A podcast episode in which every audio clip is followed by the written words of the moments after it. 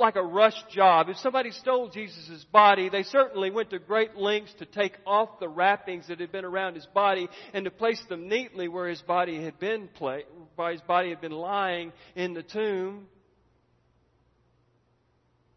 But we're not told anything about what Peter was thinking when he went into that tomb.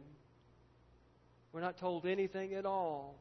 Maybe he was having trouble thinking about what had just happened. Maybe he was having trouble making sense.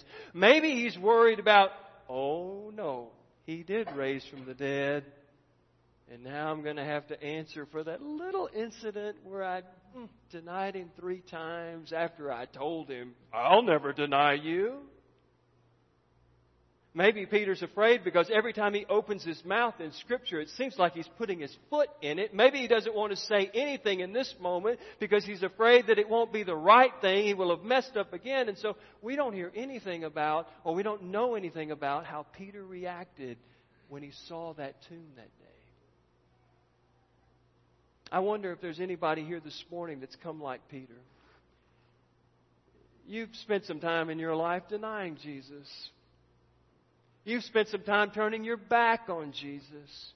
You've spent some time not really sure what it is that's going on in the world, how Jesus is at work in the world.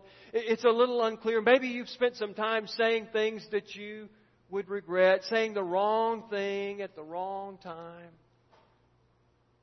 If anybody here this morning has shown up on this Easter Sunday with the propensity to put your foot in your mouth, with the propensity to not know what to think or what to say, for propensity to deny Jesus, then let me just tell you, I'm glad you're here. I'm glad you came as you are because on this Sunday morning, as you come as you are, you are just like Peter when he went to the tomb on that first Easter morning. Now, John tells us a little bit more about how he reacted. He got up in there, he saw those linen cloths, and he immediately believed. But what did he believe? He doesn't bother to tell us. I mean, did he just believe, well, yeah, Mary's right, there is no body in here? Or, or, or did he believe in the resurrection? Or did he believe, but he really didn't know what he believed? I wonder if there's anybody like that here this morning. Now, you come on this Easter Sunday and you believe something. You're not really sure what you believe. Sometimes you believe this, sometimes you believe this. Sometimes your belief seems so crystal clear, and sometimes your belief seems really fuzzy. Well, if you show up on this Easter Sunday and that describes you, if you've got some belief, but you're not really sure from one day to the next what you believe, you're in good company. I'm glad you're here.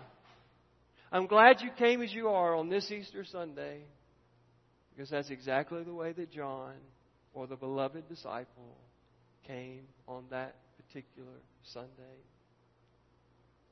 Well, after they go in, after they see this, you might expect something really grandiose to happen next. And I love it. John just says they went home. they just turned around and went home. What did they talk about? Uh, how did they process what they just seen? What did they tell other people about what they just seen? You're not going to hear it from John. I wonder, you coming here this morning, what are you going to be talking about when you leave? Who are you going to tell it to? What are you going to tell them? Those are important questions for John. Uh, it's important to come and see. That's the very first thing that the disciples uh, are, heard Jesus telling them when he first called them is come and see. Now they've come and seen Jesus' empty tomb. And now they're supposed to go and tell. I don't know if they went back home to get something to eat, some breakfast or what, but the scene shifts again and we're back to Mary. Maybe Mary just couldn't keep up with them when they ran back to the tomb. Maybe the rest of the disciples just had all sorts of questions for Mary that she had to stay and answer. But, but now it's just Mary at the tomb. She looks in there. She sees two angels. And even two angels really don't convince her that what she's seen is that Jesus has been resurrected. It's not until she hears the voice of someone uh, she looks around. She assumes it's the gardener. We, we know it's Jesus. Why does she not notice Jesus? I wonder if it's because she was so focused on looking at the wrong thing, the empty tomb, that she couldn't see the right thing, and that was the risen Christ.